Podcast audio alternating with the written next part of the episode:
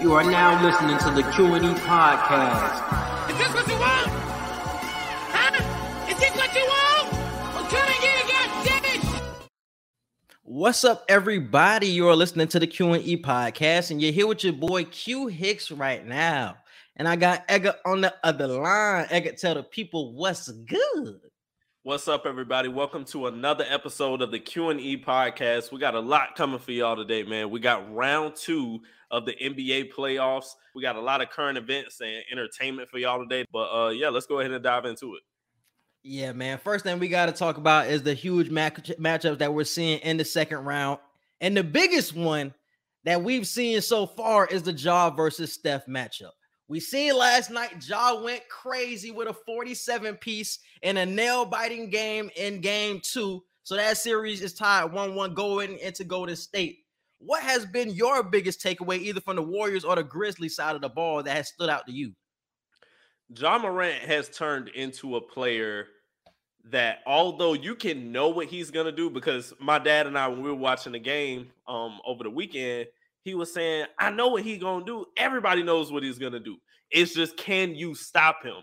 And Ja Morant is turning into that player. He could do the same two or three moves every single time. He could drive with the left and do the fadeaway layup. He could do the spin in the paint with the floater. Like he has his key moves that he does, but he's getting into that bag of it doesn't matter if the whole arena knows what he's doing. Can you stop him? As great as Steph is, as great of a unit as Golden State is, it's just when you're playing a superstar like that, that's damn near unstoppable. It, it's just hard to compete still sometimes. And I hear people saying, you know, Ja Morant damn near has to play like this in order for the Grizzlies to win. That's not always a bad thing. You know, sometimes that could be the reason why you're winning. Yes, Golden State may be the better team, but hey, if Ja is going to be arguably one of the faces of the league moving into the future, he's going to grow into that player that you expect. Hey, you got to be Superman every single night. I'm not comparing him to LeBron, but the way we look at LeBron, like, hey, I don't care what everybody else does. LeBron in his prime, if he's not going off, they damn they're not going to win the game. And I think Ja has kind of gotten into that bag, like other players that are emerging into that bag in this league right now. Because the first game he had 34, in game two he had 47. So he averaging 40 this series. Obviously, nobody can stop him. They've tried to throw an array of people on him, and it's nothing that you can really do.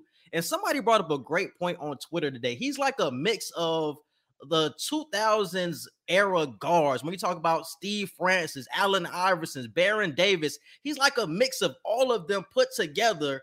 And he still makes it work even in the 2020s because you cannot stop him with his speed. He has the floater, he can knock down the three pointers enough. It's just tough to stop that man at this point. I think one thing that we've seen in that Timberwolves series, though, is that you can tire him out a little bit if you go at him on defense. And I think that's the one thing that Golden State has to do come games three and game four.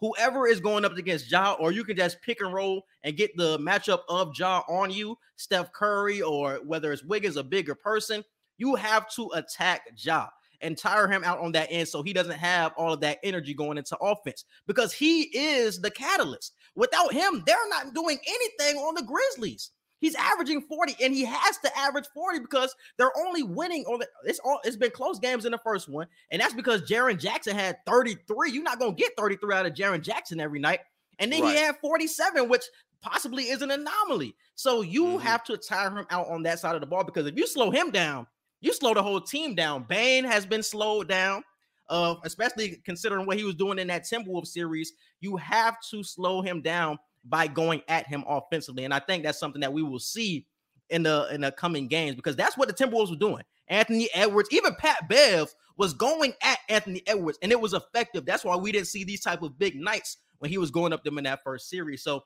that has to be an adjustment, though. But I've been I've been supremely impressed.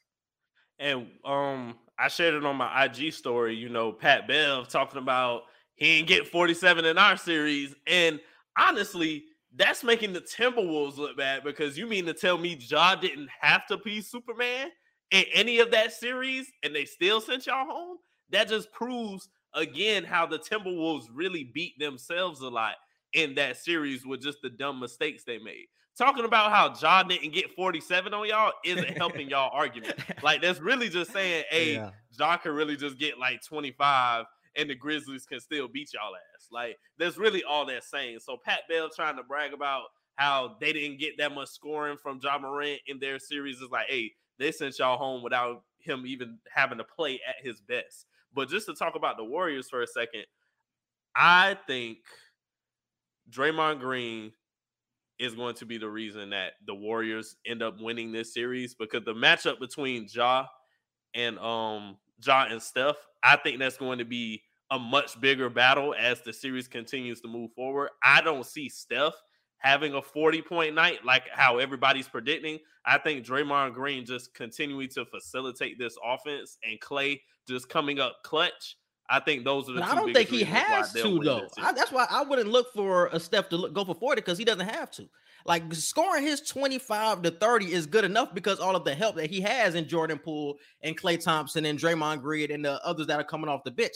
Like he has more help. And you got Andrew Wiggins, who was an all-star. That's somebody who I really want to see step up in this type of series because he has mismatches in a lot of these matchups that he's going against, and he's not attacking them whether it's not he's not hitting the open shot, he's not attack. Like, bro, you're a 22 point per game scorer when you were in Minnesota. You still have that ability in you. Don't become a Harrison Barnes, I just stand in the corner type of dude, bro, because you can do way more than that. They got you because they know you can do more than that. Don't turn into somebody who's just, oh, I'll stand in the corner and just wait to get the ball because you can do more, especially in a series where you're going to have mismatches on you. You have to attack. Klay Thompson hasn't played well in these first two uh in these first two games. Even though he hit a game winner in game one, he shot like six for 19 in both of the games. I think that will change, especially going home. So I think the margin for error is way wider for the Golden State Warriors. Just a lot of things didn't go their way. And obviously, mm-hmm. with Ja being explosive in that fourth quarter,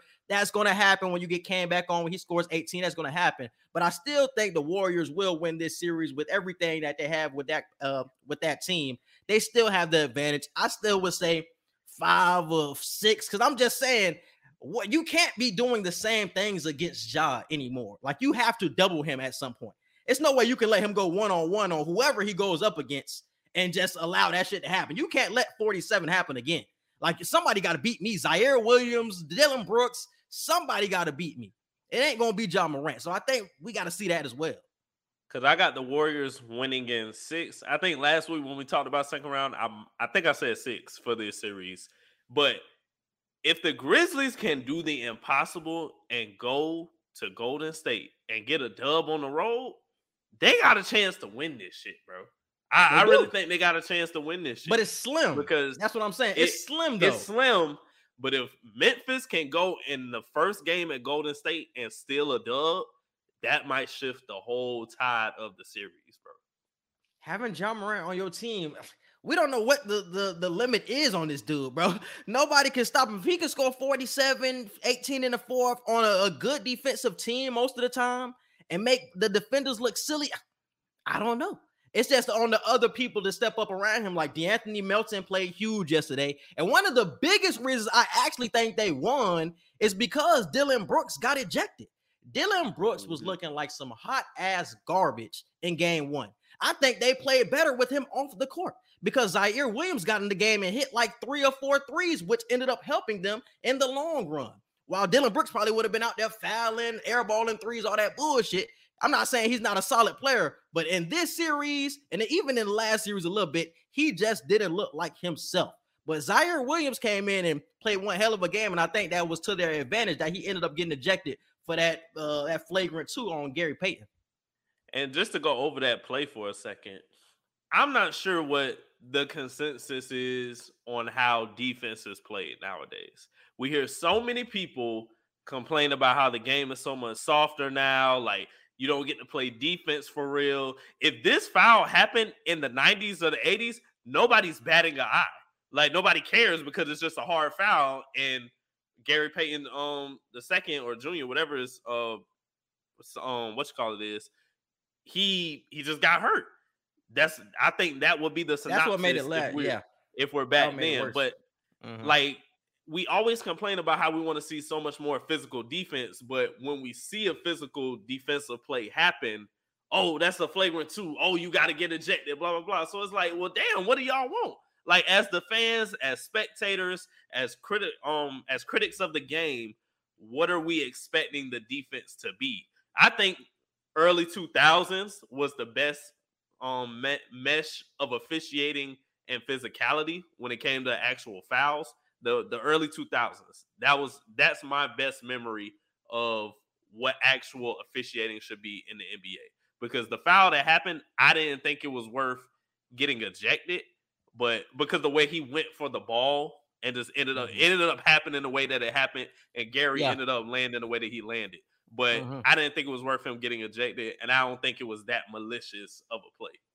Yeah, everybody calling him dirty and all that shit, ju- jumping on his head. Like, I don't think it was dirty at all, bro. I- Dillon Brooks doesn't have that type of reputation either to be a dirty type of player. I think he just ended up catching dude in the head. And that was it. I think he should have got ejected though because of what happened in game game one with Draymond. You couldn't eject Draymond in game one and not eject Dillon Brooks in game two because they were similar offenses. I think Draymond should have got ejected in game one. I know that was a lot of debate, but when you grab somebody by their jersey and pull them down and they have no protection, they can't land. Like I think you should have been ejected in game one, and I think the same thing. And I think this this flagrant foul was more so because how he landed. He ended up uh fracturing his elbow. All of that kind of added into why he ended up being ejected. But it's because of the duality of the flagrant fouls. You couldn't call one a flagrant two and then not call the other one a flagrant two. No, I still got Warriors in six, but it's just gonna hurt to see Ja go home. I'll put it on my IG story. It's like, damn, I got the Warriors winning, but every time Ja gets a bucket, I'm going crazy. Like it's just it's one of those series where you you're gonna be mad seeing either team go home. And it's once again people starting to have that conversation of is he going to be face of the league? And like I said, I think it's too early to tell. I know we had this conversation before, but I still think it's too early to tell. I think right now the best player is Giannis, and I think you have to Mhm. get past Giannis in the East, and you still got to get past these Warriors. We I, we spoke about the criteria I went in one episode too. I'm blanking on the episode, but I talked about the criteria. You have to be uh you have to be an obstacle in your conference where you're consistently getting to a certain point where you're consistently getting to the conference finals or finals every year. You have to be that type of person in your conference. If Job becomes that, then he could be face of the league potential. But if we see second round out, second round out, it's like ah, he can't be face of the league because it all comes down to championships and winning games, bro. All of the ones where we talk about Kobe, where we talk about Bron, where we talk about Tim Duncan, where you talk about all of these people who have been face of the league, all of them were contenders in roadblocks and there are certain divisions. So I think that's the criteria. Too early to tell right now, but he has the potential though, bro. I don't, I wouldn't put it past him to be that type of roadblock in the Western Conference if he keeps this trajectory for sure. Moving on to the next series, we got battle between the Bucks versus the Celtics. This was the most anticipated series coming into the second round, and it's living up to the hype. Even though both games were blowouts for both sides, still we're getting the the matchup that we anticipated because we just didn't know which way it would end up landing. How did you feel about the first two games that you've seen?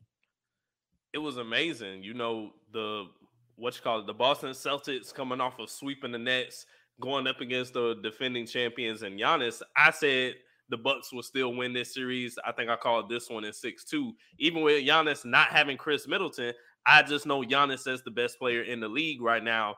He's going to be able to carry this load and get the team where they need to go. Jayson Tatum and Jaylen Brown and them boys, though, like they they fighting for it. They really want it, and we see the for um the ferocity that Jayson Tatum had playing against KD. He's having it against Giannis too, but he realized that hey, this seven footer a little bit. He a different a beast little for sure. Yeah, he a different beast for sure. Hey, this, this ain't the Slim Reaper right here. This this the Greek Yeah. freak, you know. So I, I've seen that video when he was trying to cover Giannis, and Giannis just straight up bullied him and put him to the floor. But then, like you said, the, the next game, uh, it was another blowout in Boston's favor, you know. So it's just gonna be a real big battle. That's gonna be the matchup to me. Uh, I don't think Tatum's gonna get bodied throughout the whole series, but Giannis, like you said, is a different beast. You know, he's one of those players where it's no answer to. And I think even missing an important piece like Middleton, I just think the Bucks just have that chemistry, that championship DNA, to where they they can put um the Celtics away in six. this is the biggest takeaway I took from game one. And this is why I'm so scared of the Bucks. And it's not even Giannis, really. It's more so the effect of Brook Lopez. He can be so effective, and you don't even realize that he's out there a lot of the time. But he's so effective defensively because you cannot get to the paint on him, and they force you to take threes. The Bucks force you to take threes. If you can hit Mhm. threes like the uh, like the Celtics did in Game Two, you can most likely get the upper hand against somebody like the Bucks. But somebody like Brook Lopez, he intimidates players. They were attacking him uh, at some points last night. But bro, Brook Lopez is a player that you don't want to go up against because you know it's going to be a block shot. It's going to be a, a tough contest. That's the X factor for the Bucks team, bro. And that's the person that when if Miami played them in the second or in the Eastern Conference Finals, that's the person I'm more worried about the most, especially with uh players like Bam, players like Jimmy who want to attack. You got to go up against Brook Lopez, bro. He ain't allowing none of that shit. so that's the person that really stuck out to me in game one. Even though Giannis did everything, uh, had a triple double and all that, Brook Lopez stood out. And I think in game two, Jaylen Brown obviously had the most points, but I think Jaylen has to play like that every night if they want to win this series.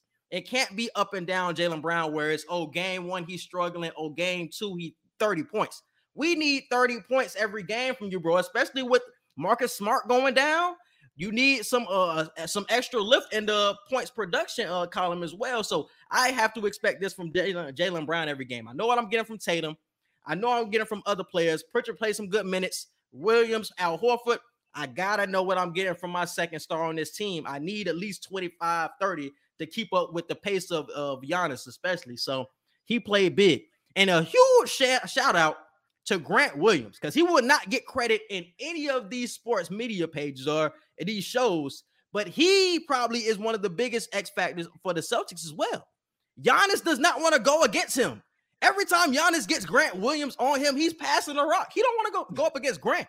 Grant is probably six five, six six, but he's strong as hell. So even Mhm. though Giannis is strong, shit, Grant Williams can match that shit, bro. And he's one of the biggest key factors in that first series against the Nets and this series too. Because he's coming off the bench, he hitting threes, and he playing tough D, and nobody wants to go against him, bro. That's scary. He's like a PJ Tucker. You know, he may not be the tallest person on the court. He he's like PJ Tucker is what Patrick Beverley wants to be. Like he may not Pat neither um PJ Tucker nor Patrick Beverley have the height, but Patrick um what you call it, PJ Tucker has the build and he has the IQ. Not only is he strong enough to go against anybody, he can literally guard one through five. I remember with the Rockets, they were putting PJ Tucker at the five. And I'm like, what the hell? This doesn't make sense. But they found a way to still make it work because he knows the game and he knows how to use his size to his advantage, even if he doesn't have the, the literal size advantage. So I, I totally agree. PJ Tucker is somebody who you don't want to go against. And um, like you said, he's he's the exact same way. Grant Williams, bro. I'm telling you, he's going to be one of the best. When you talk about importance, when you talk about the Tatums, the Browns, Grant Williams is probably top three. Horford probably going to be thrown up there too because he's also getting thrown at thrown at Giannis too. But I'm telling you, when I when I see Giannis is he obviously he's just like trying to decipher if he wants to attack him. But most of the time, he giving it up and he looking for a screen, looking for somebody to switch off of him. But Grant Williams trying to stay with him, bro. So that's probably one of the biggest things I took from the first two games, bro. Grant Williams gonna be a good player in this league, man. Didn't expect that, but definitely is. But um, what do you expect for the future of this series? How do you feel like this will go? Obviously, with the series tied one one. Yeah, Bucks still getting in the six. I, I just think them them missing Marcus Smart, bro. I, I think that's gonna hurt. And like you said, Jaylen Brown, if the consistency isn't there on top of not having Marcus Smart, is really just gonna be a Jayson Tatum. You got to get fifty every night. That's the only way these, you know, that's the only way they finna win for real. So I got the Bucks in six. It'll be entertaining mm-hmm. because of the matchups, like you said. But I think we'll in the end we'll know who's winning this series. And I was so surprised that the the Bucks were not the Bucks were not attacking Payton Pritchard at all last night. Like Payton Pritchard, obviously in the absence of Marcus Smart, he's going to get his spot minutes here and there. He going to hit shots. That's what he does. But nobody felt like was attacking him. Jrue Holiday wasn't attacking him like you think he would. Like that's a mismatch that you attack every time because you know that's a bucket. He, even if he try to play tough, that's a bucket every time, especially how big Right. Jrue Holiday is. So it was weird how they weren't taking advantage of that matchup. I think they start taking advantage of that matchup more, and that could obviously cause some double teams, swing, swing, swing, some more threes for the Bucks. So obviously, I think the Bucks hit a lot of threes from their role players in game one. That's why they won. Game two, Jaylen Brown and Jayson Tatum said, We ain't gonna have none of that, and they came to play. How is the series to tilt though? Because I think this will tell us a lot too about the future of the NBA, and that's why I put the, the battle of the face of the league because this could tell us who will be the the supreme roadblock in the Eastern Conference. And once again, going back to the criteria of the face of the league, I think that's something that you have to have. So, will it be Giannis that he will always be that roadblock that you have to go through? Or is it Tatum's time now? Is it the Browns? Is the Celtics' time? Is it their time to be the roadblock in the Eastern Conference? I think this series will tell us a lot. I still like the Celtics, man. I picked the Celtics in seven, and I'm going to rock with that, bro. I'm still rocking with Celtics in seven. When it comes to the face of the league right now, I think Giannis has Giannis meets the criteria that you would expect for the face of the league of being the roadblock, being the person that gets to the conference finals or will get to the finals every year or every other year.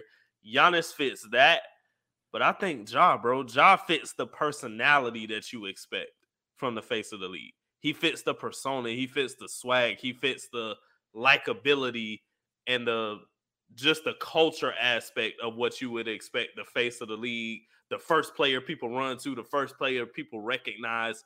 Ja is fitting more of that role right now, and Giannis is mm-hmm. fitting the role of actually running shit in the East. So I think those two are probably the biggest two in the air. I know last year and the year before, I was saying Luka could be up in that conversation, but Luka low key sliding down in that conversation right now of face of the league because Ja just came in and took off. And but that's Luka the, but that's, but this is right what I'm saying. On the, but that's, on side. I think that's the point going in my direction because Luka was the hot stuff his first few years. He was in the playoffs, he was killing the Clippers in his first two playoff series, but he wasn't winning enough. So obviously, he's still a great player, probably in the top five, but we're not viewing him in that face of the league conversation anymore. It's like his name kind of fall off, fell off, like you said.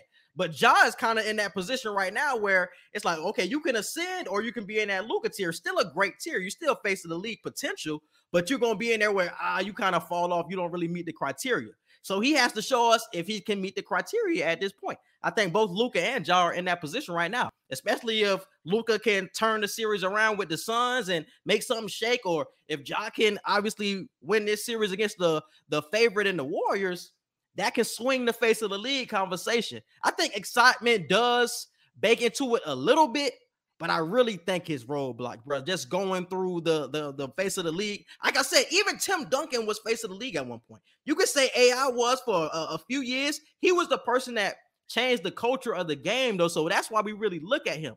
With face of the league, culture, it's like he was kind of in that conversation. But who was running the league at that time? Probably Kobe and Shaq was really running the league. That was really the face of the league. But then you still had after that, you had the Spurs was running the league for. So you can say it was Tim Duncan, or you could say it was Kobe. And then you had Kobe had his period. Then you had Brian is still reigning right now. Now we're searching. You could give it to Giannis at this moment, but it's kind of up in the air. But I think the criteria stays the same. So we got to see somebody jump out from the pack. But it's a lot of good contestants. And I think that's what has a lot of people excited for the future of the NBA because we just don't know who is going to be, especially in the series like Bucks versus Celtics, who's going to prevail. And then you got the the young boy and Ja. We don't know what's going to happen, bro. So definitely an exciting thing. Moving on to the next series, we have the Mavs versus the Suns. Only have seen one game so far in this series, but what did that matchup really tell you about the future of this series? Uh, I still got the Suns winning. I don't even think it's close. I just love the fact that Luka is gonna still make this somewhat interesting. Um, I, 45, I'm not giving 9 up and 12 in the first game. Yeah, he, he's gonna make this very interesting, but I just feel like the Suns, led by Chris Paul, like I, I just feel like this Suns team has what it takes. Chris Paul had one hell of a game in that first game. Ayton had a big game, so everybody really contributed. I know the score probably looked closer than what it was. It was like a seven point loss but the Suns thoroughly dominated that game, even though Luka had 45, 12, and 9. He went crazy, but the Suns dominated. If the Mavs want to even be a part of this series, they have to get more from Brunson, bro. Brunson or Dinwiddie, and I think it has to be Brunson, though. We've seen in that first matchup what he's capable of.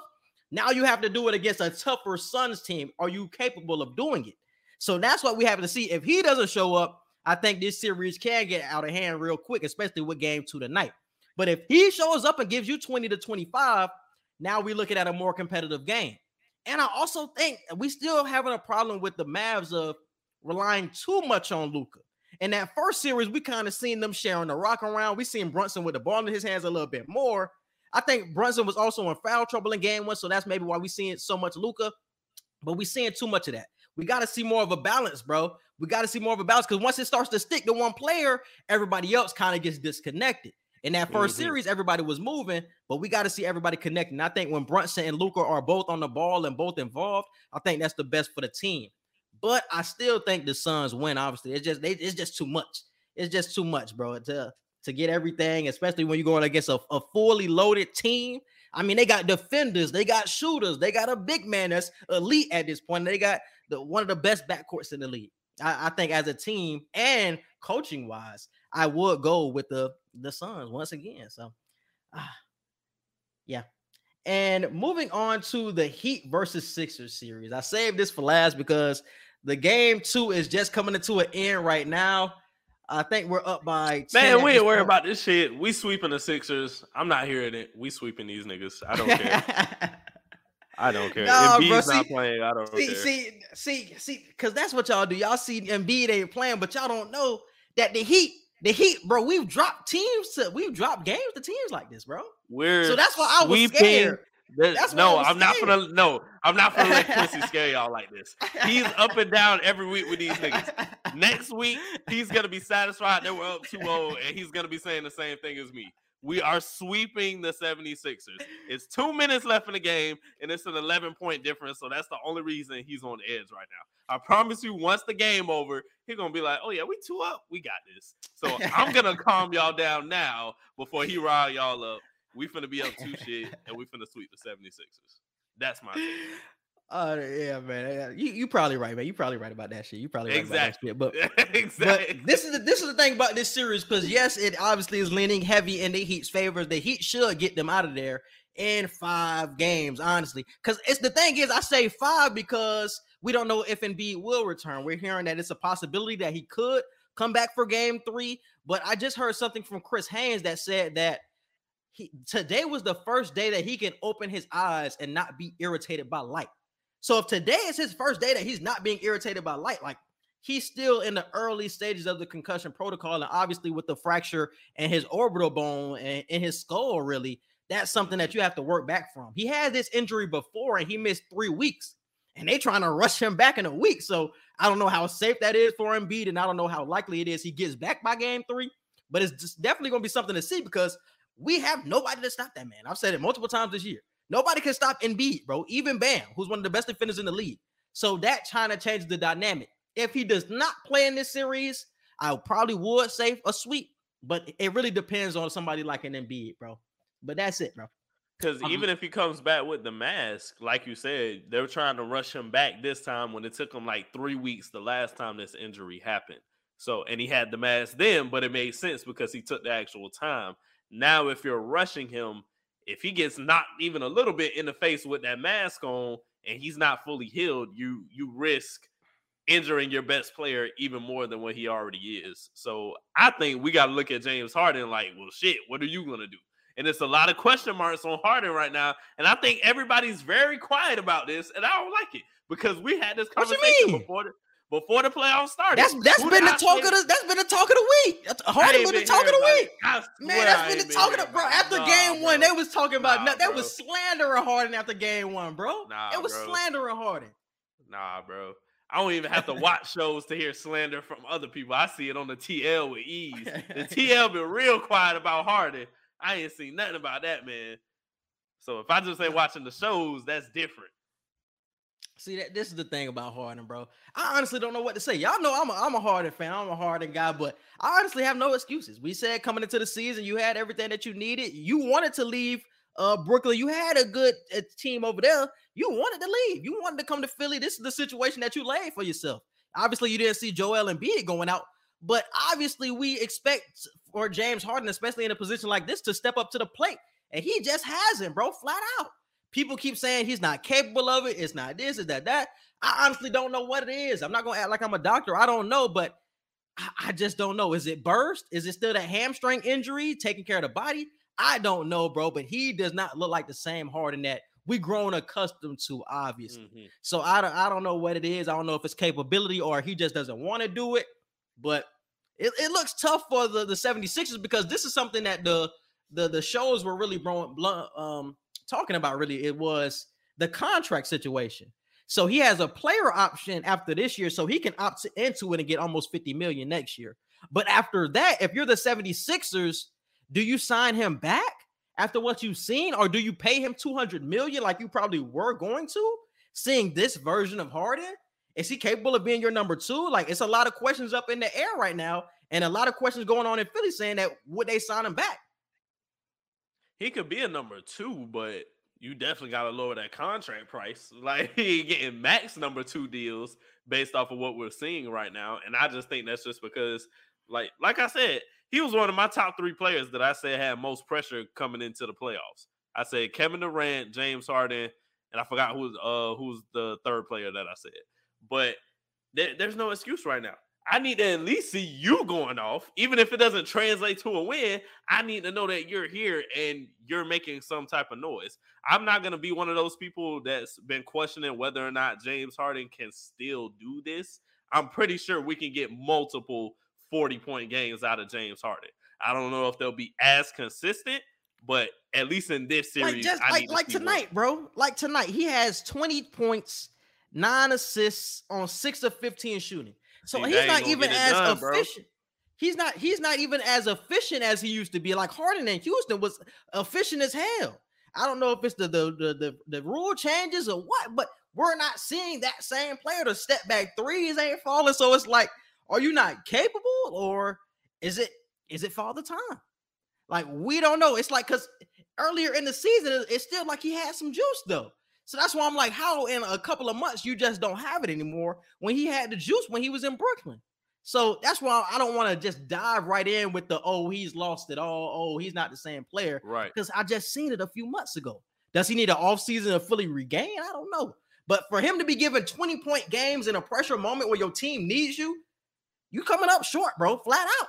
Especially when you got this pressure on you. You coming up But short. Tyrese Maxey, Tyrese Maxey cannot be the best player on the court right now. We love Maxey, we love him getting buckets, but James Harden needs to be the best player for the 76ers until Joel Embiid returns, and that just has not happened yet. Yeah, because like like you ended up bringing up like last week or two weeks ago, like are we going to get to a point where Tyrese Maxey has to be the clear number two or no, at least the number two scorer over Harden, and Harden just want to play the, the PG role? Has he got comfortable just facilitating? Because he getting the nine assists, he averaging 10 assists.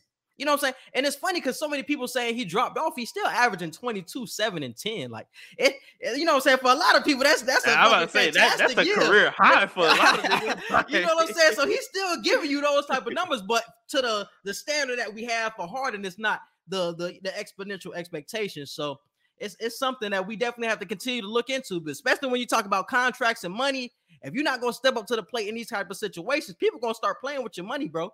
Oh, we was gonna give you 200, but let's lower that down to 150 because we don't know if you're capable of that. So I know James Harden, somebody who loves his cheese. So is that going to be something like a motivation? Like, hey, let me, let me start playing better to get my cheese right, is uh, secure this bag. So I don't know, but just going back to the series, I think the Heat do get him in, in four or five, depending on if Embiid comes back. And one more thing, just to speak on the Heat a little bit. Love what I'm seeing out of Bam. I'm seeing a way more aggressive Bam this series. Obviously, he's not. He doesn't have to go against an Embiid, so shit is way easier, especially when he's going against players his height and players that can't handle him. You know what I'm saying? He still have his frustrating moments here and there, but that's just Bam at this point. I just gotta accept the shit. Um, it's annoying as fuck. But Herro, what did I tell y'all about Herro, man? I, I I truly believe that he will be the key. Jimmy Butler is our best player, but the most important player is Tyler Herro. He is because when nobody expects or when the, the game slows down, when you're in a half court offense, the person that always shows up is Tyler Herro. And it's every game this season. Every year this season, the person and when the game slows down, when you need a bucket, it's been Herro, bro. Jimmy has been up and down when it comes to clutch shots, but it's been Herro showing up every time, bro. I think our best player is Jimmy. I think our most valuable player is Bam Adebayo. But I think the most important player, especially when you talk about somebody, if you got to go up against the Bucks or you got to go up against the Celtics, bro, who got defenders everywhere. I know he's a he loves the screens, but somebody who's going to get a bucket. And he your most more player is Tyler Herro, bro. Obviously, congratulations to him for six man of the year as well. I was just about to say congratulations to him for that. But this is why I've been telling you, bro. They cannot trade Herro. But They if we trade him for a Donovan, it's different if we trade him for a Donovan, no, bro. No, bro. Donovan gonna give you that. No, bro. I'm telling you, Tyler Herro could be a friend, a true franchise player for the Miami Heat. He could be a cornerstone player for the Heat. I think they see the potential that I see in him, and that's why they will not give this man up when it comes down to it. During um free agency period and trading time and all of that, I don't think they will give up Tyler Herro because you're giving up a cornerstone of your franchise. You look for, as an organization, you look for certain players that you know can be here for a while. I know the goal is to get championships and trade certain really good players to make that happen. You make it happen, but there are also certain really good players that you keep and you just try your hardest not to get rid of. And I think Herro fits in that category because I was talking to Jasmine, Jasmine Harper, uh, I was talking to her, I think yesterday or earlier today or something, and she was saying she would get rid of Lowry, Duncan, and a bench player, and maybe a pick or We're two not getting rid for. Donovan Mitchell just to keep on what you call it. I would get rid of Lowry to get Donovan Mitchell to pair up with But- Bam, Jimmy Butler, and Tyler Hero. That's way better. Why, Why can't- would the Jazz want get- that, though? Get rid of Duncan. You said why would the Jazz want that? The Jazz want somebody who's young, like a Herro. Herro fits the description for what they want. Lowry got two years left in the league before he probably done. And the, the reason why Lowry came to Miami was to play with Jimmy. Jimmy is the the godfather of his kid. It's a relationship there. That's why Lowry can't really be traded for real. Man, I'm telling you, you got to keep Herro. If you the Heat, hold on to Herro, bro. That is your big joker. That's your big joker in your hand of spades right now. Do not get rid of Herro. I'm telling you. Maybe the little different joker, tone. Bam could be the big joker, but he is a joker for sure in your hand. I promise you. You're gonna have a different tone when somebody like Donovan Mitchell on your team, bro. I'm telling you, it's gonna be a different tone because this is this is the problem I have with Herro. Obviously, Herro has been playing great for us. I love Herro, but it's the fact of how much money you will have to pay Herro, bro. Like I'm the, the money I'm hearing to keep Herro is crazy, bro. I'm hearing that he about to get Bam money. So I'm about to give my six man Bam money. No fucking. If he the way. reason y'all staying in games and the reason you No, but that's what I'm saying. If you can upgrade, if you can upgrade and get somebody better than a Herro, get that player, bro. Because this is this is my thing with the Heat. With the nucleus that you have in place, you're not winning a title. And what did I keep saying last year? Jimmy is not getting younger, bro. You have to go for it now. And with Donovan Mitchell is high key a balance because you get to go for it now with a top 20 player in the league, and you have a future with him, with him and Bam. So you have two stars in them, and then you can also go for it right now when you talk about championships. I think you need stars in this league. Jimmy is not going to be enough. I think whoever wins that Bucks and Celtics series, honestly, is going to the finals. I truly believe that. But I think the, the reason is because we don't have somebody like a Donovan Mitchell who we can say get a ball to and just say get us a bucket. Obviously, it's Herro right now, but I don't like that right now with my six man being my best scorer. That's not going to win you a championship, and that's not going to have you beating the Bucks or the Celtics next round. So that's why I'm saying you need an upgrade in that department. I love Herro just to say that once again. He's a hooper for sure. Wherever he gets traded to, he's going to flourish. He's going to be a starter and all that. But for the, for the Heat right now, you have to upgrade was to somebody like a Donovan Mitchell, that type of caliber, bro. So I think he's just the mix that you're looking for. If you can get a Brandon Ingram, obviously that's my choice. But if you can get him, obviously go for Brandon Ingram. But Donovan Mitchell is the person that's most likely going to want out. Get Donovan Mitchell. So it's a, it's a tricky situation, but hey, I think you got to make tough decisions in this league, and Pat is known for making some of the toughest decisions every year, most likely. So, so we're gonna make we're gonna uh, we're gonna definitely see what happens in this offseason. But moving on to the NFL draft, just to speak on that again, after talking about the winners and losers of, the first round, what other takeaways did you have from the rest of the draft?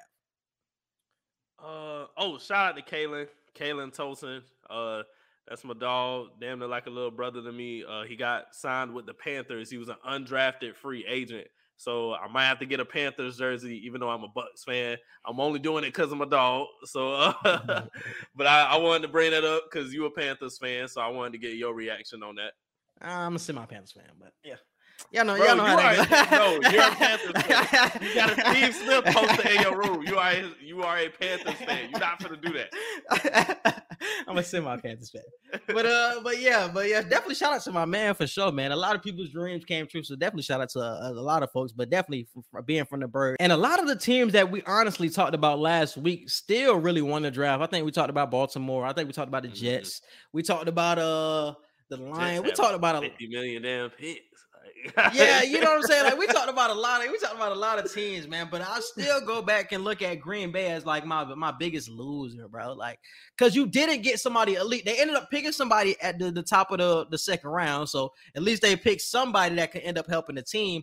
But I thought you Mhm. had to go for the elite of the elite wide receivers, and I just didn't see the aggressiveness for the team. It's like they they cool with where they at for real. And it's just like I think the teams in their division gonna be way closer to them than what they're expecting right now. I think the Vikings gonna get them a run for their money. Even the Lions, who had an excellent draft, getting some of the best players in Whoa, whoa, Jameson whoa, whoa, Williams.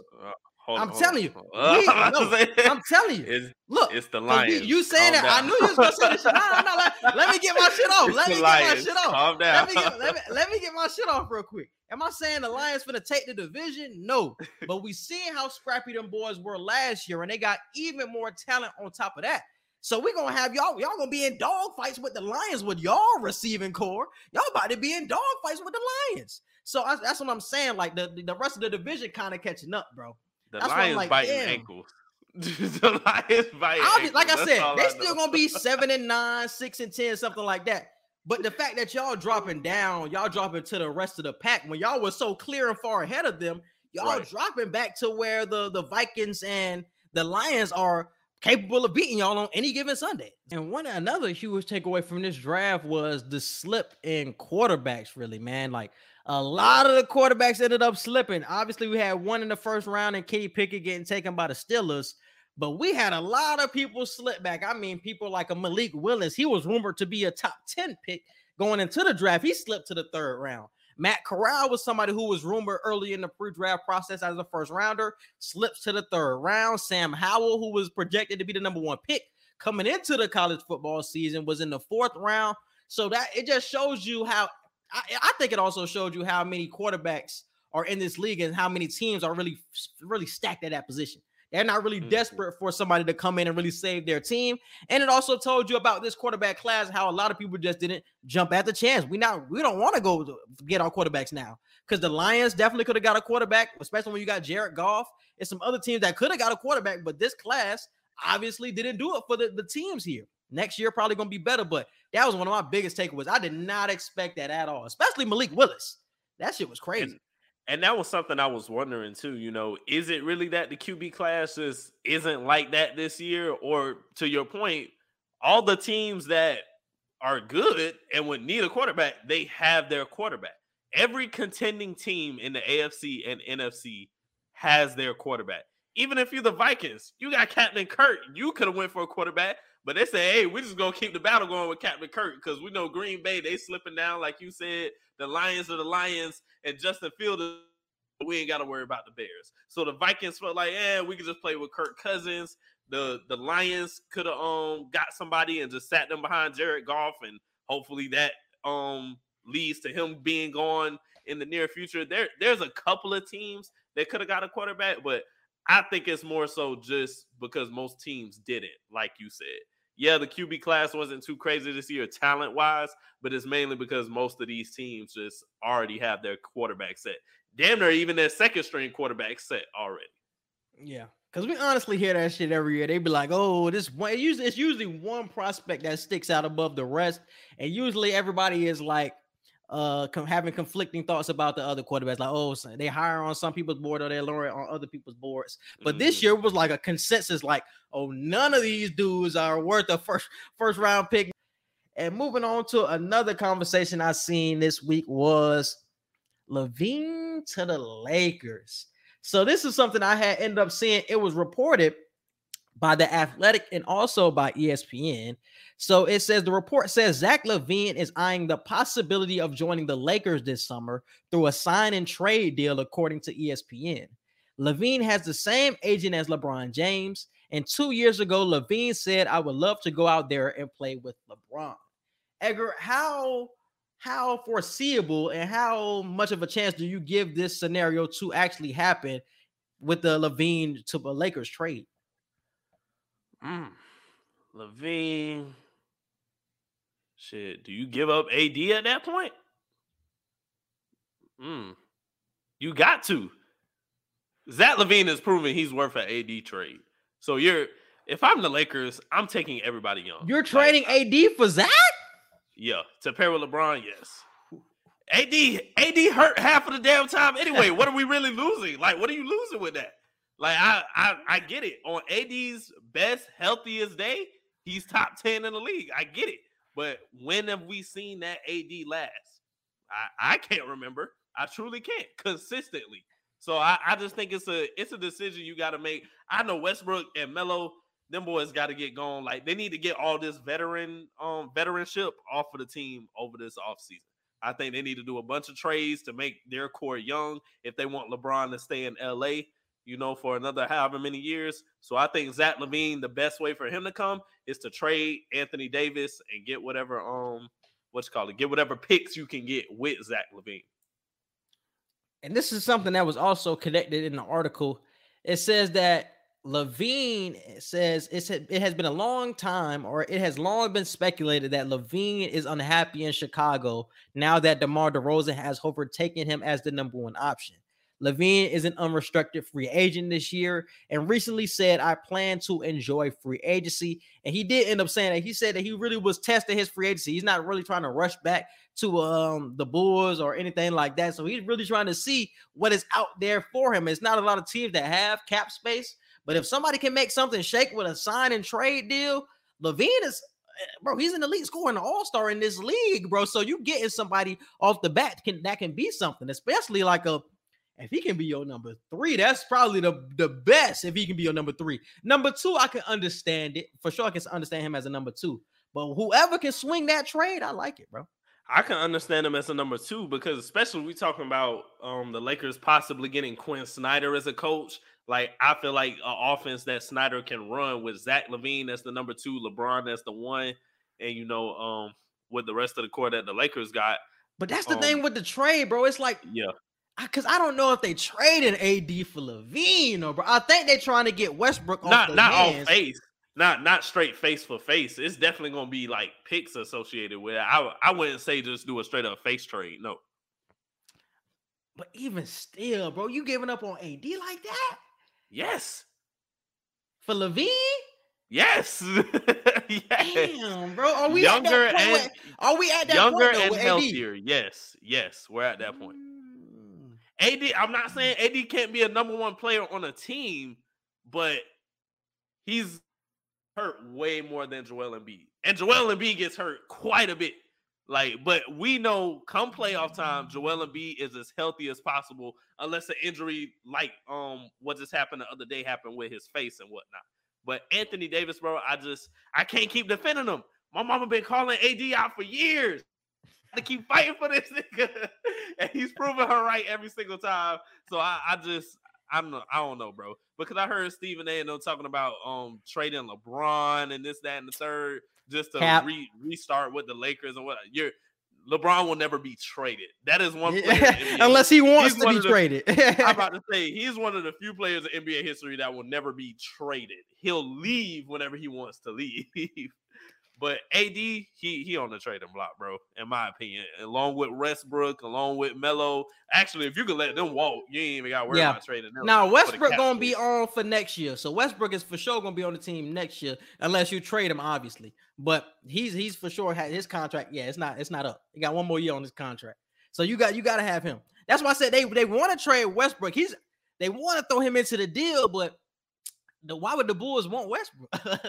it's like it's like yeah, damn. So it might have to be. That's when. That's why I'm like I kind of lean to if this is true. Obviously, we don't know if the report is true, but if this is true, it's like damn. If you're the Bulls, I mean, you have to you have to ask about AD. That has to be the goal. But the Bulls are the Bulls aren't gonna let that happen. But the Lakers do need to consider trading AD to get somebody like a Zach LaVine or somebody to that extent if they want LeBron to have a chance to lead them to the uh to the finals again.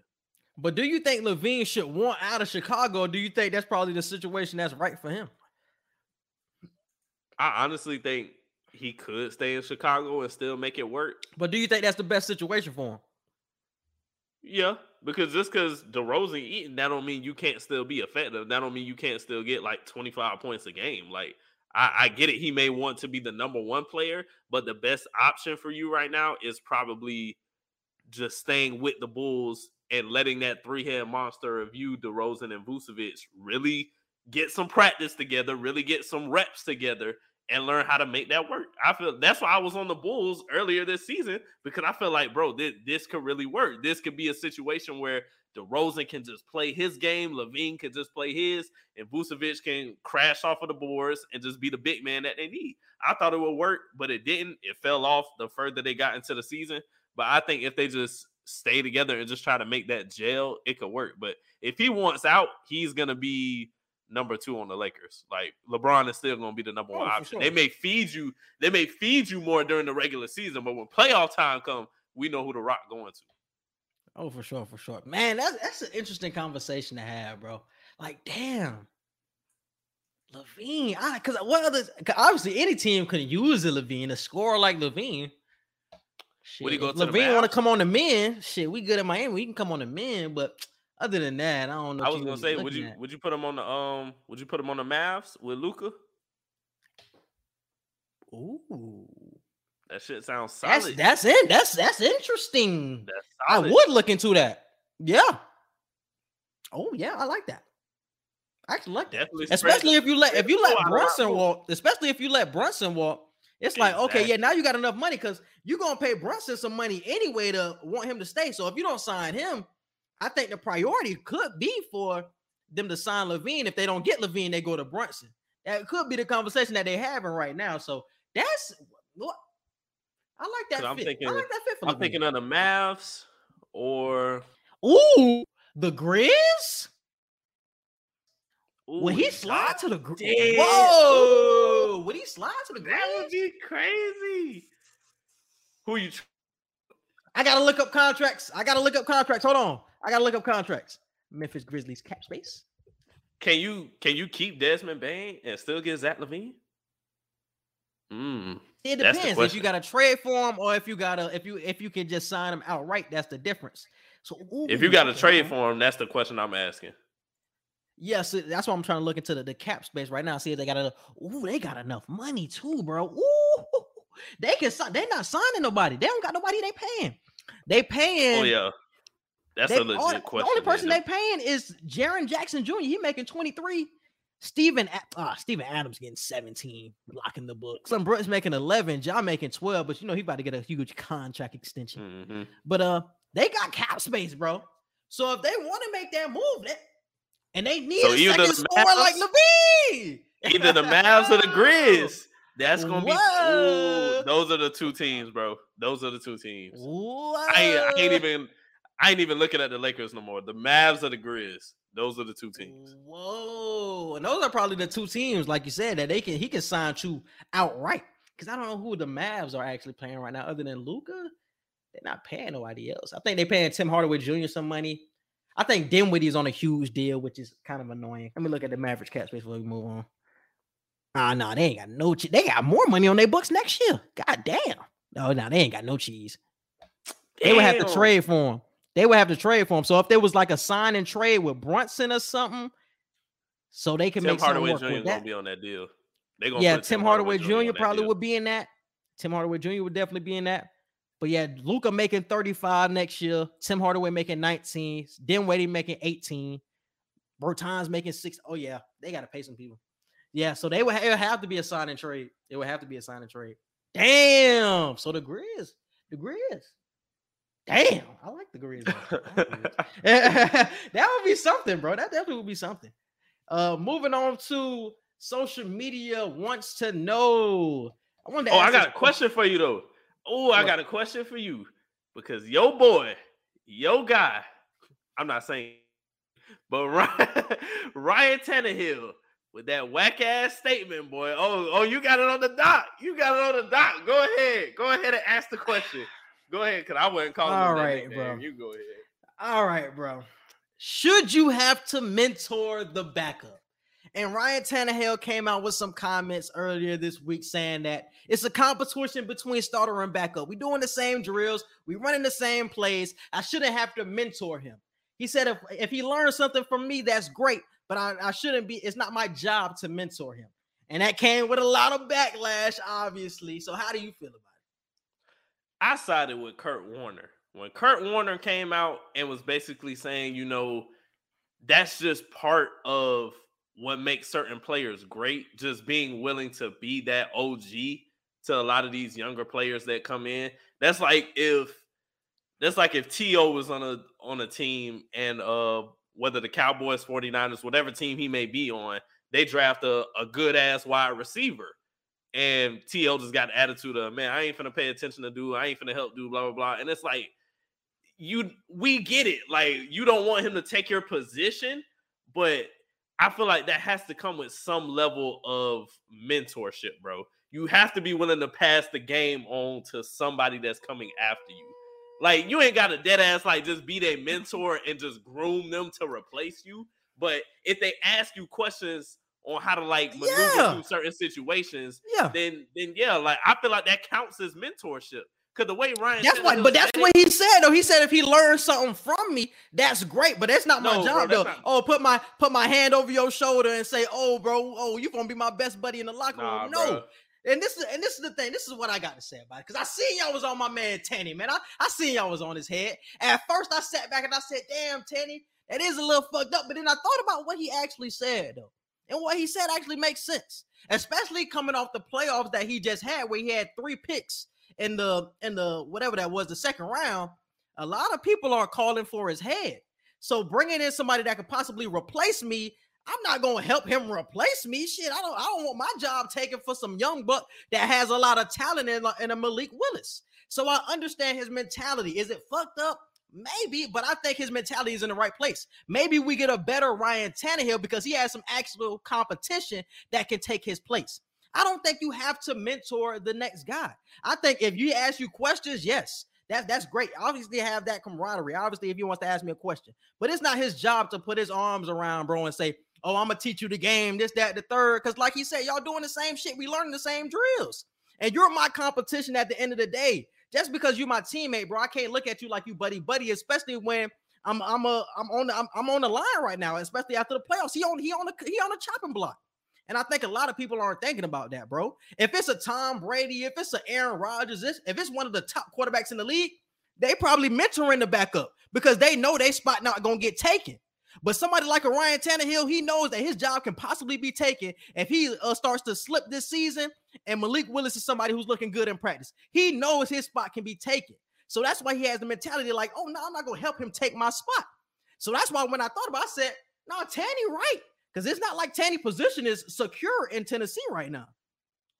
I don't know, bro. I, I think that counts as a level of mentorship. Like when it even when it's just the um just the back of asking you questions, just trying to pick your brain and whatnot. Because when you say he he ain't really trying to mentor him, that made me think, well, like, damn, what if he come to you with questions? That's making it sound like you ain't gonna try to answer him, you ain't gonna try to help him or whatever. that's what he meant. That- though, that's the energy he gave off. Yeah, So yeah. I, I do understand the points you're making, but I feel like it was a better way he could have said it. Like he could have really just tried to play it off, or he could have just straight up lied and said, "Yeah, you know, I'll, I'll mentor him or whatever and help him out." Like you know, Because it, it's been other quarterbacks that have said this. I mean, Brett Favre has said it. I think I think even Aaron Rodgers to a certain degree has said it, but it hasn't been in these cutthroat of lines where it's like, I'm not mentoring this dude at all. It hasn't been cutthroat like that. But they've said that's these words in certain like, ways. It's it's better ways to say it, like because you you have a right to not mentor him if you don't want to, but to just publicly say that, like there's just certain ways you say things, and it's just certain things you do and don't say. And I think that was one of those things where it's like, hey, bro, that's probably not the best thing to say, especially in the situation you're in where we know you really fighting your position. It's like, damn, like you finna just come out to the media and be cutthroat against the dude who just got drafted. Like, I, I don't know. I just felt it was a better But way. To I- handle that's the mentality situation. you have to. ha- I think that's how you stay in the league because once you start to get buddy buddy with these dudes, that's how they take your spot. That nigga Drew Bledsoe was probably buddy buddy with Tom Brady till he took his damn spot. He probably was buddy buddy with Brady ass, but you taught Brady too much fucking game, and he took your fucking spot, you bitch. So I think Ryan Tannehill is keeping the same fucking energy, bro. Tom Brady was round six, pick one ninety nine. Like of He round gonna three. Because look, bro, look, and, and it's funny how similar those two situations are because for the Patriots, they just signed Drew Bledsoe to a contract extension. So it's like this is our quarterback of the future. Tanny just got signed to a contract extension last year, before last year. So he just got signed. Bledsoe got his spot taken the year they gave him a contract. And they still took gave his spot to Brady. Same thing with Tannehill. They will replace you, bro, if they think he's the better option. They will. So, like I said, I'm not mad at Teddy for keeping this mentality. I actually applaud it, but I think we get a better Ryan Tannehill because he has some actual competition that will push him to the next level.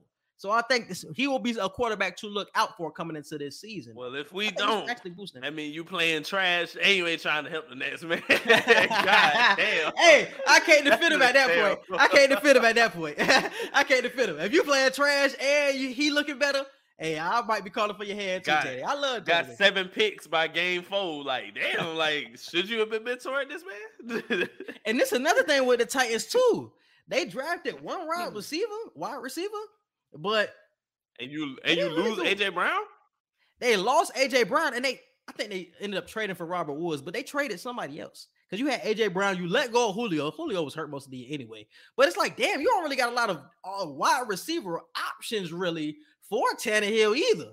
So it's like, damn, is the Tennessee Titans trying to tell us something? Do you want my man to look bad? That's probably why he coming out saying this shit because y'all want me to look bad for this nigga to be the starter. So Tanny probably already seeing between the lines already. Derrick Henry Uh, just sitting back like this. I swear. we still I guess that means I'm running for. back. I'm about to say. I guess that means I'm running for 1200 easy this year. we still gonna make the playoffs on my back, I guess. for sure, for sure. And uh, another question that I had for social media wants to know was: Is Paul George the smoothest player of all time? So this conversation came up because Jaylen Brown was looking saucy last night. He was having some good moves, and I think Devin the Lab ended up tweeting out that by the end of Jaylen Brown's career, he's gonna have one of the smoothest highlight tapes. When you look back at his mixtape and say, "Damn, he start, he dropped, he had one of the smoothest games ever," and people kept telling him, "Paul George, he's the smoothest player that ever played this game," because he was calling out the similarities between him and Paul George, and everybody was like, "Paul George is probably the smoothest player." To ever touch a basketball, to do what he can do at 6'9, 6'10, cross over the handle, and it's so smooth, bro. It's it's even somebody like a KD ain't as smooth as Paul George. It's just different at that size, bro. So, do you think Paul George is the smoothest player ever? If not, then who? I wouldn't say the smoothest. Damn, if I had to say the smoothest, who would it be? Paul George up there though, for sure. Uh damn. Who would I put as the smoothest player? That's a tough question, bro. Kyrie? But this Kyrie is the got thing a smooth Kyrie. mixtape too now. Kyrie, Kyrie got some game, but Kyrie so herky jerky. So when I think about smooth, I think about oh that shit don't even like you breaking a sweat. Like Paul George, like you don't even like he breaking his sweat. He go across screens, he's snaking screens, and that Mhm. shit like he just doing that without breaking. His, that's why I think about when I think of smooth. Uh, Jaylen Brown is kind of like that. Sometimes Jaylen Brown can get out of control a little bit, so he doesn't look as smooth. But Paul George is, George is somebody who looks in control and looks smooth at all times. But I, I would say KD too. Kyrie. KD, Harden at one point. Like Harden ain't even looked like he was breaking a sweat half of the time with uh with that step back era that he had. Uh who else? Who else? Damn. Who plays smooth for real? That's a That's what I'm question. saying. Right now, it's? Paul George, bro. No, look at his. hi- I wish I had his highlights. up Jamal. Crawford? Jamal Crawford? My dog up there. Jay Jay Crawford up up there. there. He for He up sure. there. Definitely got to make that a poll for sure. Definitely interesting, bro. Because I don't think you can just give it to the the best scorers. Because I think some of the best scorers aren't smooth. They get buckets, Yeah. but they aren't smooth. But Mhm. Paul George gets buckets and they, they they smooth. They just look easy. The game just look easy, bro. Jordan, not smooth at the fuck. That's what I'm saying. Jordan like, was not John smooth at all. Yeah. Jordan was Jordan was a bucket, but that shit was not smooth half of the time. Yeah. Bro. Even when he would be wide open for a layup, like arms going like he's serving dinner trays, can't just be an easy ass smooth finger roll. It's like uh, uh, hand jerk, hand jerk. Like you're Yeah. by yourself. Like, what are you doing? All right, man. That's it for that segment. We're moving on to entertainment and current events, man. What we got first is that Dave Chappelle gets attacked on stage. Yeah, so Dave Chappelle is on his Netflix is a joke comedy tour right now, and the last show that he just had the other night, an armed man I think had a gun and a knife and charged at Chappelle. I think did he tackle him? He tackled him, but I don't think he got him to the ground. But he did He got him to the Dave Chappelle.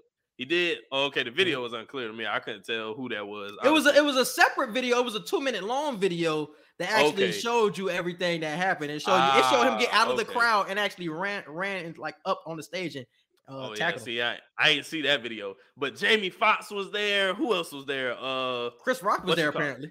Chris Rock was there, Busta Rhymes, like a bunch of famous people was helping jump this man that tackled Dave Chappelle, which left this dude on the stretcher with his arm like he was breakdancing because I guess they had his arm out of socket or whatever. But they Oh, beat yeah, the they- hell out of this man.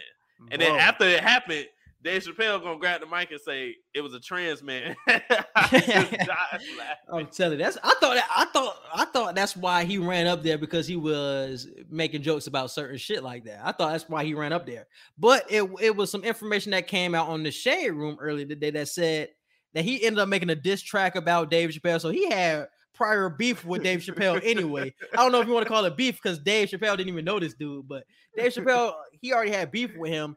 But I don't know. It was unclear what the song was really about, but it, it was just some weird energy between him and, and Dave Chappelle. And that's why he got up on stage and tackled him.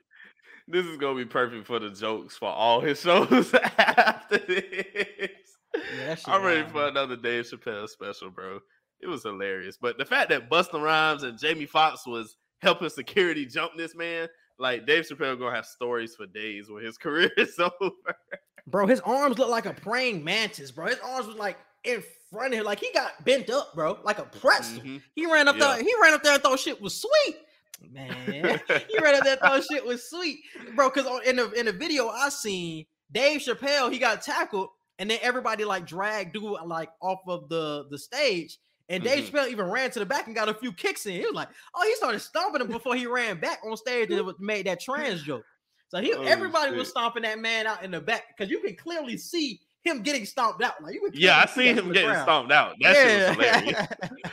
I was like, man. I was like, damn, bro.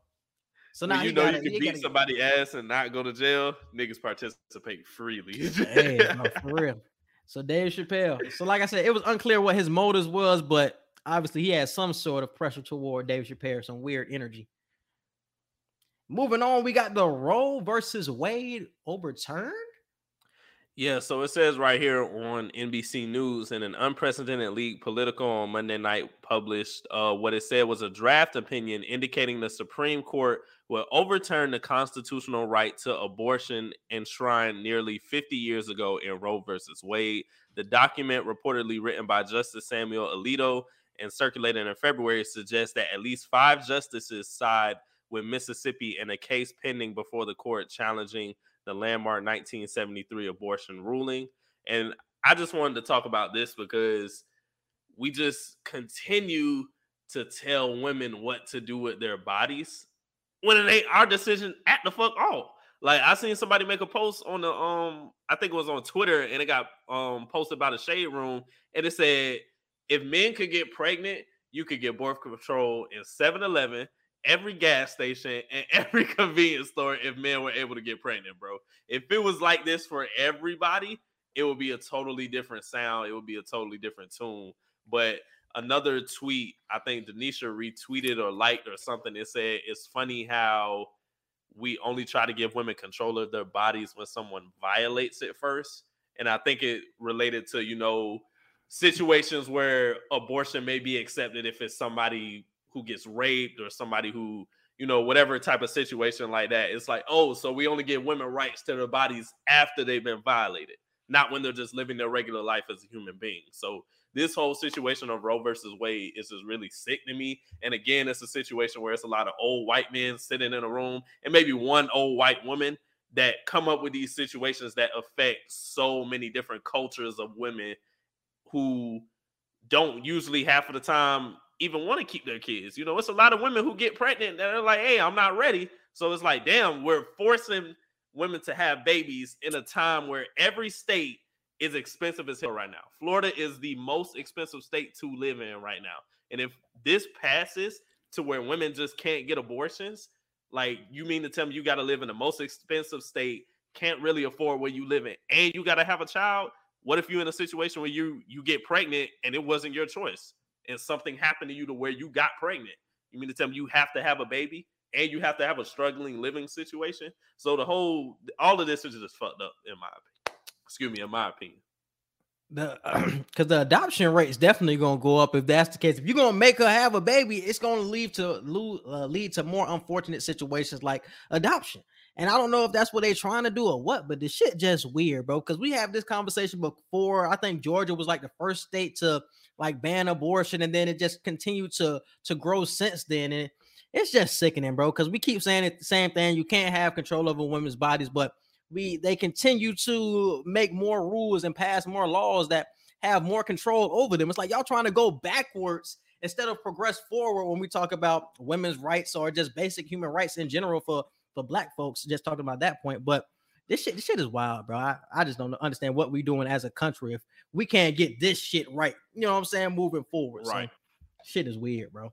And sometimes, like it, it ain't that complicated, bro. Like it's just it's simple right and wrong at the end of the day. Like I, I understand you gotta have um you gotta have voting on it and this, that, and the third, but there has to be a moral compass people have to follow of what's just genuinely right and wrong.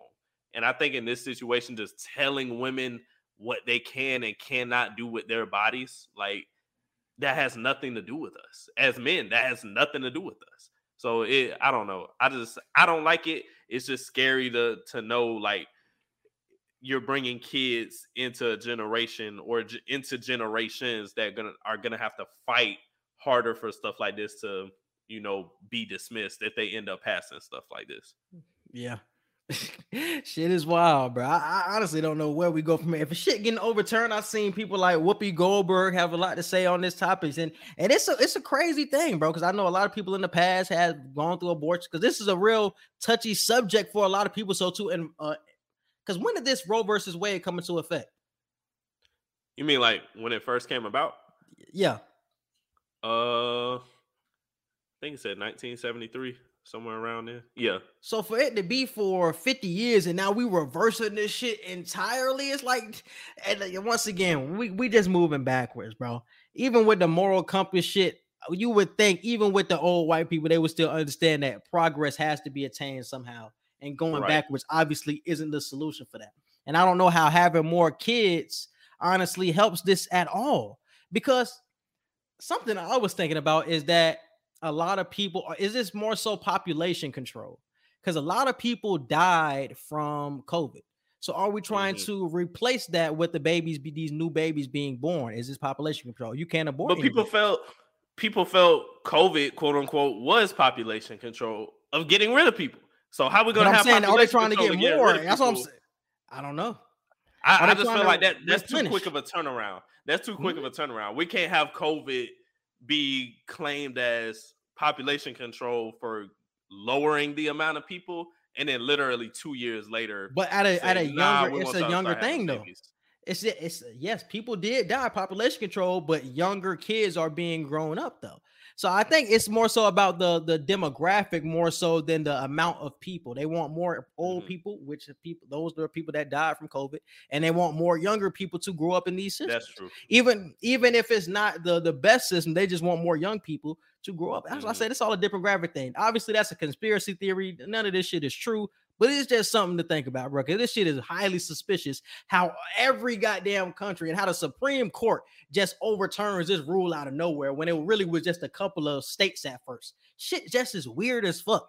So yeah, something something is going on behind closed doors that we don't know about. And moving on to the, the last thing is a legacy talk featuring the Fairly Odd Parents. So the Fairly Odd Parents got a new show that came out. I want to say it came out March 31st, 2022. this shit is terrible. It's a live action. live action? Okay, yeah. It's a live act. They're cartoons, but it's a live action Fairly Odd Parents show. I think it's on Paramount Plus. And Keep I just wanted to talk about this. I just wanted to talk about this because why do we do this to great? Teen Titans? I feel like they ruined the entire legacy of Teen Titans with what Teen Titans Go is right now. Like kids think of Teen Titans and they picture little mini Teen Titan characters singing Mhm. songs in the house. When no, these niggas were out here fighting real battles and had a real storyline with the original cartoon. And then Niggas fuck with Teen those- Titans though. Hold on. People fuck with Teen Titans Go though. I, I can't. I just can't. But the show shows like the Fairly Odd Parents, bro. It's like they already messed my head up when they had a baby and whatnot and everything. Like that threw me through a loop. And then they did the the live action movie with Drake Bell. That was trash. And then now they're doing this. And it actually no. After the live action movie, they made a friend for the baby, and then they brought a dog into the show, and now they got a live action show. And it's just like, bro, what are y'all doing? Y'all, y'all are trying to make this SpongeBob when it's not that. Like SpongeBob is the only thing that will always continue to be on. SpongeBob is still the longest running original um Nickelodeon show, and nobody's beating that. I don't care what y'all try to revamp. I don't care what y'all try to bring back. SpongeBob has a formula and it will always work. And Fairly Odd Parents cannot match that formula. They should have ended it after whatever original series length that they had planned, but they're just ruining the legacy of Fairly Odd Parents, and it's just sad. I just had to talk about this.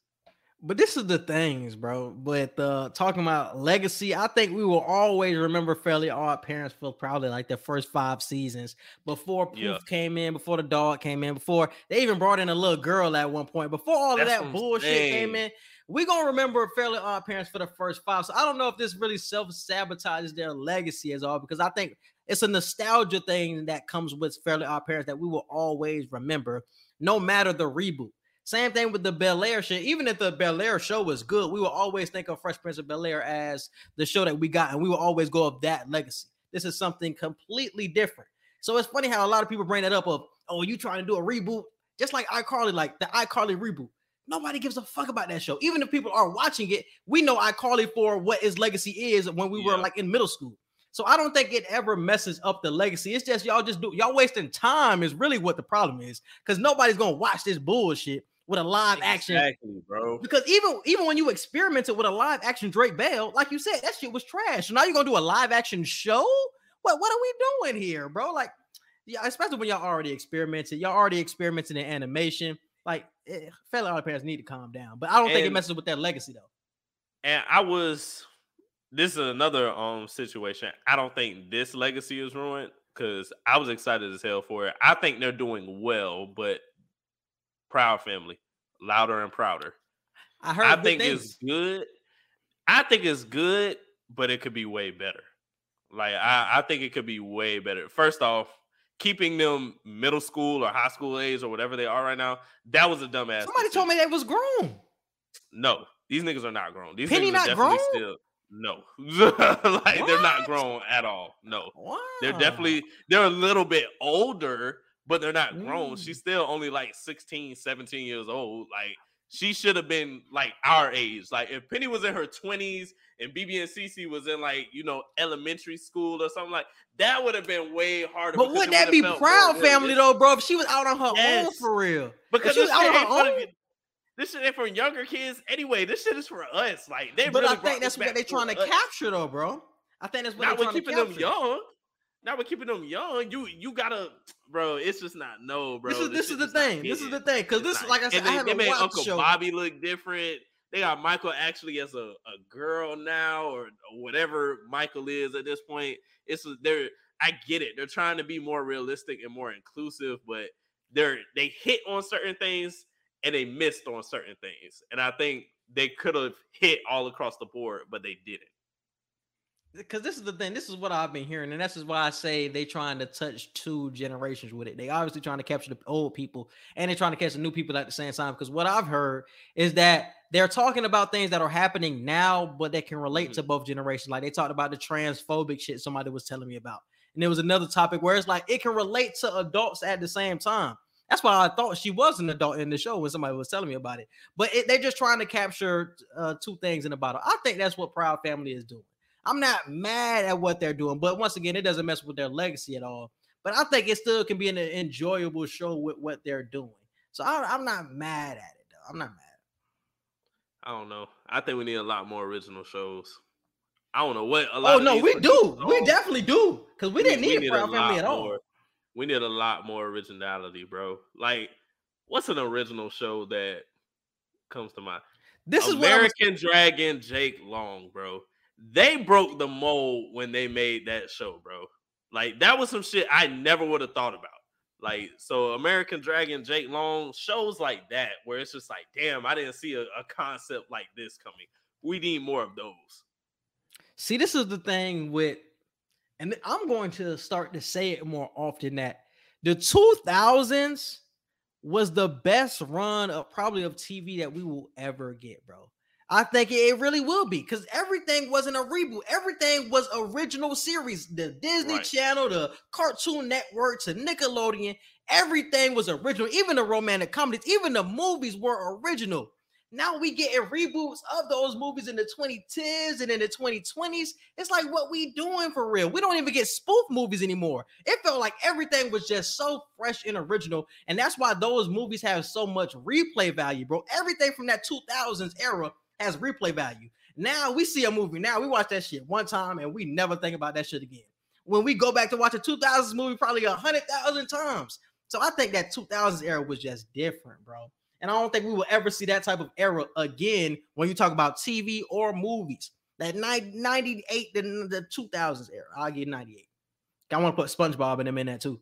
Yeah, I I agree, bro. I don't know when it's gonna change. I don't know when kids are gonna get more original content. And the original content they do get, that should be lame, bro. Like plain and simple. Like you know how I know it's lame because the parents don't like it most of the time. I was like, there's a few shows that parents that their kids watch nowadays, but I can honestly sit here and say my parents like they were interested in a lot of stuff that we watched. Like it was actually funny or cool. It was like, oh, like this is a pretty cool show. Now, don't get me wrong, there were certain shows that my mom was like, this stupid as hell. I'm not sitting here watching this with you. Mm-hmm. Part she liked most of our shows. They made sense and they were funny, and you could see the adult humor that they still tried to sneak in there with certain jokes that we may not have gotten, but the parents watching with us would have gotten. I don't think it's the same way now. Like I think now it's just they try to catch trends a lot in these shows that they make now, and they work. They focus more on hitting on um if we'll catch the trends that they're trying to show in the episodes than just giving us cool ass original content. For sure. So yeah, bro. I don't know if we ever get back to that shit, honestly, bro. But I know one thing: Fairly Odd Parents forever goaded to me. I remember we had a conversation, or was that a poll at one point? Niggas were talking about um the top, the Mount Rushmore of Nickelodeon shows or some shit like that. I think I definitely had Fairly Odd Parents up there for sure. I definitely would. I I, ain't, I couldn't have them. Nah, I can't have them up there. I definitely did. Replay Nah. value for sure. SpongeBob, Odd SpongeBob. SpongeBob, Rugrats, um, what you call it? Uh, Hey Arnold. Key Invader Zim is a, a Mount Rushmore show, bro. And I think that's some that's a show that you get you you fuck with it more after you watched it, like when you got older. Invader Zim is Invader Zim is like how Future is to the rap game. He could be is- on the Mount Rushmore, but he's not. but we know he can be on there. Because look, this is something I found out about Invader Zim. I, I recently watched a video on it. Somebody had said that everything that they, most of the things that they were talking about in that show, they were taking shots at Nickelodeon because Nickelodeon was trying to make them something that they weren't. They wanted to be like really a horror show. They really didn't want to be for kids, but Yeah. Nickelodeon was trying to force them into that kids role, so they had to cut out a lot of gory scenes. So a lot Mhm. of the the episodes that you see, they're really taking shots at Nick. It was one episode, bro. It was with the dude who was smiling. He was forced to smile. He had that thing in his head. Yeah. They was taking a shot at Nickelodeon right there because they like the kids are like forced to smile through the pain and all that shit. Even when he was eating waffles, he was like, "Man, what, what are you smiling for? Ain't shit funny." He was like, "Oh, I love this shit that I'm going through. Oh, I love what I'm going through." He was saying that that was Nickelodeon. So there's certain shit that you don't even catch unless you learn learn some deeper shit about it. And I think the Invader Zim is a show that really climbed up my my my ladder when you talk about Mount Rushmore. a show that should not have been on Nickelodeon. Show that still creeps me out to this day. Ren and Stimpy. Ren and Stimpy is up there. I hate it. Ren and Stimpy, Cow and Chicken too. Ren and I Stimpy creeped me out because there were certain episodes that they played at late at night that they did not play during the day. They had a lot of subliminal jokes, and I'm like, "There's no way this is the same cartoon." It, it was just no way. It was no way. That was that Nick at night, my boy. But uh, like I said, Nick Cow Chicken was that same way. Cow Chicken was some wild ass shit. They used to actually film some wild shit and used to see it as a kid. Bro, Ren And and, then- Stimpy used to film some. yeah, that's what I'm saying. It's the same way. And I'd be like, the same way. am I supposed to be watching this? Like, bro, I'll never get that image of one of them having the log on their ass and the Yes. sawing the log and like He was the one that tired after he was done? His ass. Yeah. Like, yeah, he was tired when he was done, and he was just. Exa- I'm like, oh no, bro. I was like, what are we watching? And this ain't even the late night cartoons. I don't even want to see That's what I'm late night saying. It wasn't even late night, bro. This is like 10, 11 o'clock. What's going on? oh shit. All right, man. Moving over to uh past the ox. So we got a full week to actually listen to that future album. What was your your overall thoughts after just the one day review Bro. we had gave last week? I'm, I'm gonna keep it on a nine out of ten. I didn't listen to the uh deluxe version yet with all the um. I think it's like what six or seven new songs on it. But I see you got Mhm. Babyface Ray, 42 Dugg, Lil Baby on there. But I ain't gonna lie to you, bro. That wait for you, that might be one of the songs of the summer, bro. That might be, bro.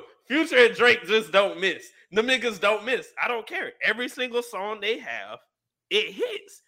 I, I know life is good didn't catch people at first when it first came out because niggas was like, how do you put two different songs together?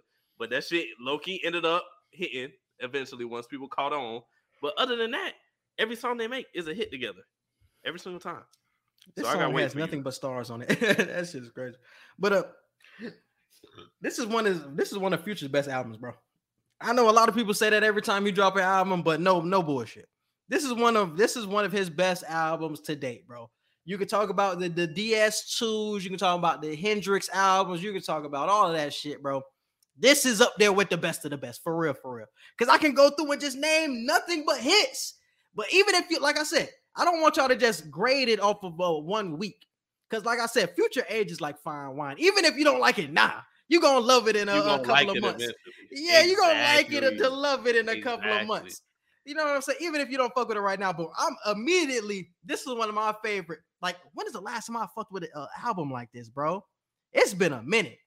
Cause um, Bro, what was Love the other You one? Better? High off life. Love you, love you better is fire on here, bro. That's Love You one of my Better is fire. I. I would say I But- like that song better than what's his name. Then um that one with Drake. Oh yeah, I, I be playing "Love You Better" on repeat like every day right now. Yeah, that's what I'm but saying. High Off Life, I'm telling you, bro, High Off Life is one of his best projects. I'm sitting, I'm telling you right now, I will sit here and tell you over and over. High Off Life is a top three project from this man. I promise you. See, I'm going, I'm going through his shit right now.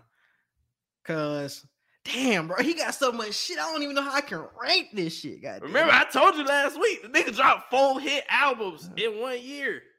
Four, four of them things. Cause I'm somebody who loves his self-titled album way more than everybody else. I love that future, the, the future album. I like I like more. that shit better than Hendrix. I Hendrix- like that shit, but. I like Future better than Hendrix. But uh I, I love Beast Mode 2. That's something that's high up there for me. So I haven't fucked with an album like this since Beast Mode 2. 2018 Beast Mode 2. So it's been four years since I fucked with an album. Like this shit slides, bro. On repeat for sure. So definitely shout out to Future, man. All right, man. Anything else for Past Ox? What you got for song of the week? Uh, hmm. It's really between "Wait for You" and "Love You Better." Damn. Uh, I'm gonna give it to. I'm gonna give it a "Wait for You" just because it, it got the the world on a wave right now for sure. Tems Tems got such a beautiful voice, bro. Facts. I ended up listening to her um her album. When I uh, listened to the album, or when I listened to that future album, I had to listen to her shit. Shit was fire. Um, damn. Do I want to go with the future? I'm gonna go with that money long. Another. I see she was on the Breakfast Club today. She's trying to go up the, the, the Mm. charts a little bit. I like. I fuck with her. I fuck with her. All right, and moving on to movie and show reviews. Uh, we got to do Moon Knight. This was episode six, so it was the season finale for episode one. So we got to do that. We got to record from Morbius. Doctor Strange two comes out this week. We are going to see it tomorrow on Thursday, so we will have that reaction for y'all.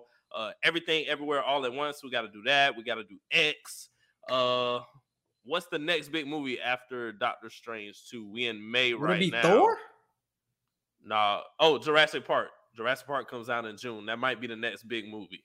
Uh, it might be one in between that because that's still like a whole month away.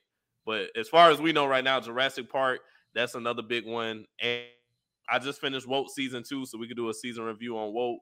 So we got a lot coming for y'all.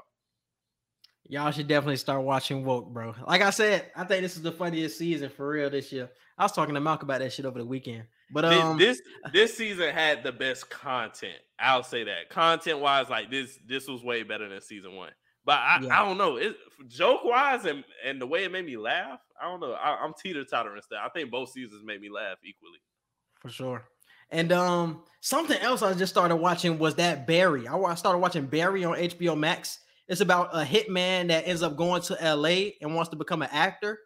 Funny as hell. Ended up watching that shit recently. I'm on like the first season. It's a dope ass premise though. It's a dope premise. It got some like some some gang involvement, criminal involvement, mob involvement. So I, I fuck with it. So definitely uh show recommendation right there. And uh anything else, bro? Uh oh, Denisha got me on a lot of crime stuff right now. She a lawyer, so that's why she got me on crime stuff.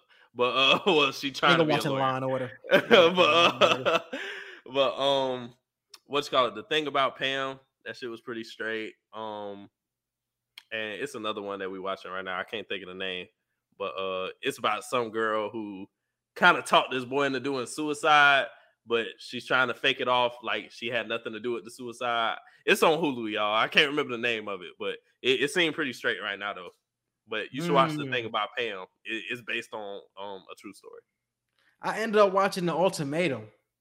Whoa. Mm. That shit definitely shook me, bro. I've never seen a reality show quite like that. And I think they they were kind of they were so different because everything has a reality show right now, but they put a different take on it that is just different from what everybody else is doing. And I think that's what makes them stand out. And I think it was one of the like the number one show on Netflix. Like it's up there like top five on Netflix right now. And that shit is just it's wild. Like it's just funny as hell the type of situation they put they they partners in, which is funny as hell. So that's another show to uh, check out for sure. But uh yeah, bro, you can hit it with the social media. You can follow us on Twitter at QE Podcast One, Instagram at QANDE Podcast, Facebook and social media Q and sign E Podcast. Excuse me, YouTube, I meant to say. And our Gmail is QANDE Podcast at gmail.com. Yes, and you can subscribe to all of our podcast platforms on Apple Podcasts, Google Podcasts, Spotify, and iHeartRadio. And you can subscribe to our Q&E media page. It is Q-A-N-D-E media.com. And our social media is Q-A-N-D-E media. And our Twitter is QE media. And we appreciate you guys for listening. And we out. Peace.